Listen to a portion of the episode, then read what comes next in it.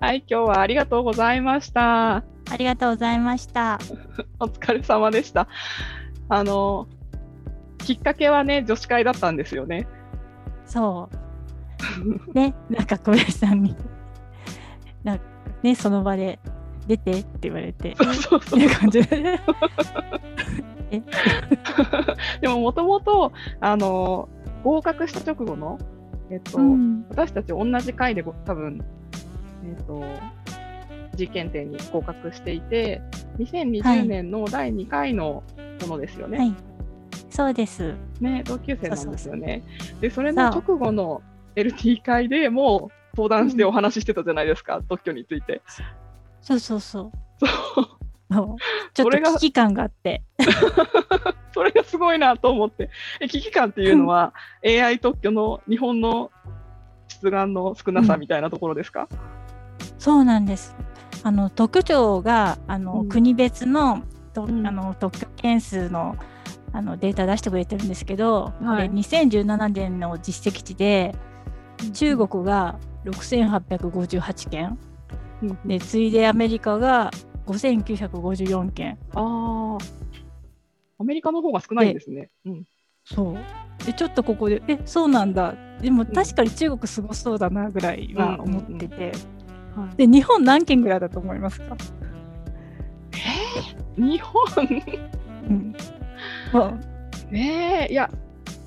なんとなくで言うても言うても言っても一応ね日本だって先進国で。そうそうそうそう、うん、AI AI ってやってますよみんな。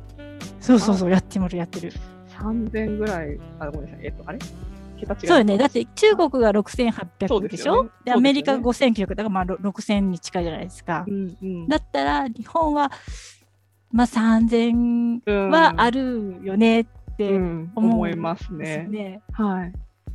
ねこれね803件って出てるんですよ。桁違いですね。そう。これでも特許庁のデータだからきっと正しいと思うんですよね。あそうですね。いやこれ見てこれはこれはちょっとっていう危機感。あそれは弁理士さんとしてはかなり危機感抱きますね。うん。うんでまあじゃあ自分に何できるって言ってもそんな私発明者にはなれないしなみたいなね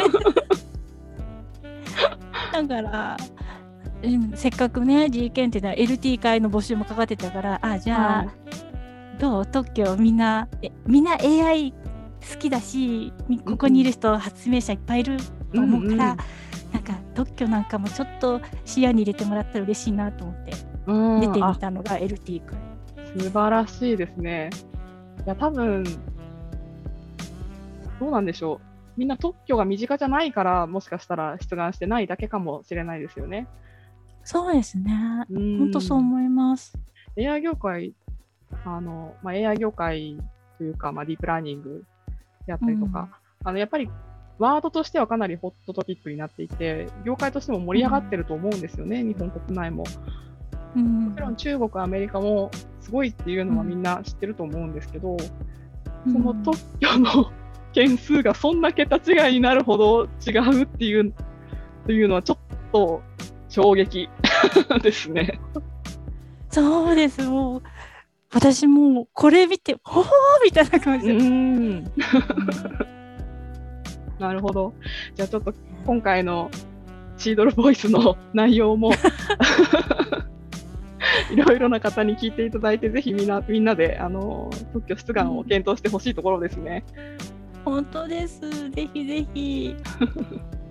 本当発明したらなんかなんか作ったら特許もしかしてと思思い出してほしいです。本当ですね。はい。じゃあこれでこれにてオフトークとさせていただきます。今日はありがとうございました。ありがとうございました。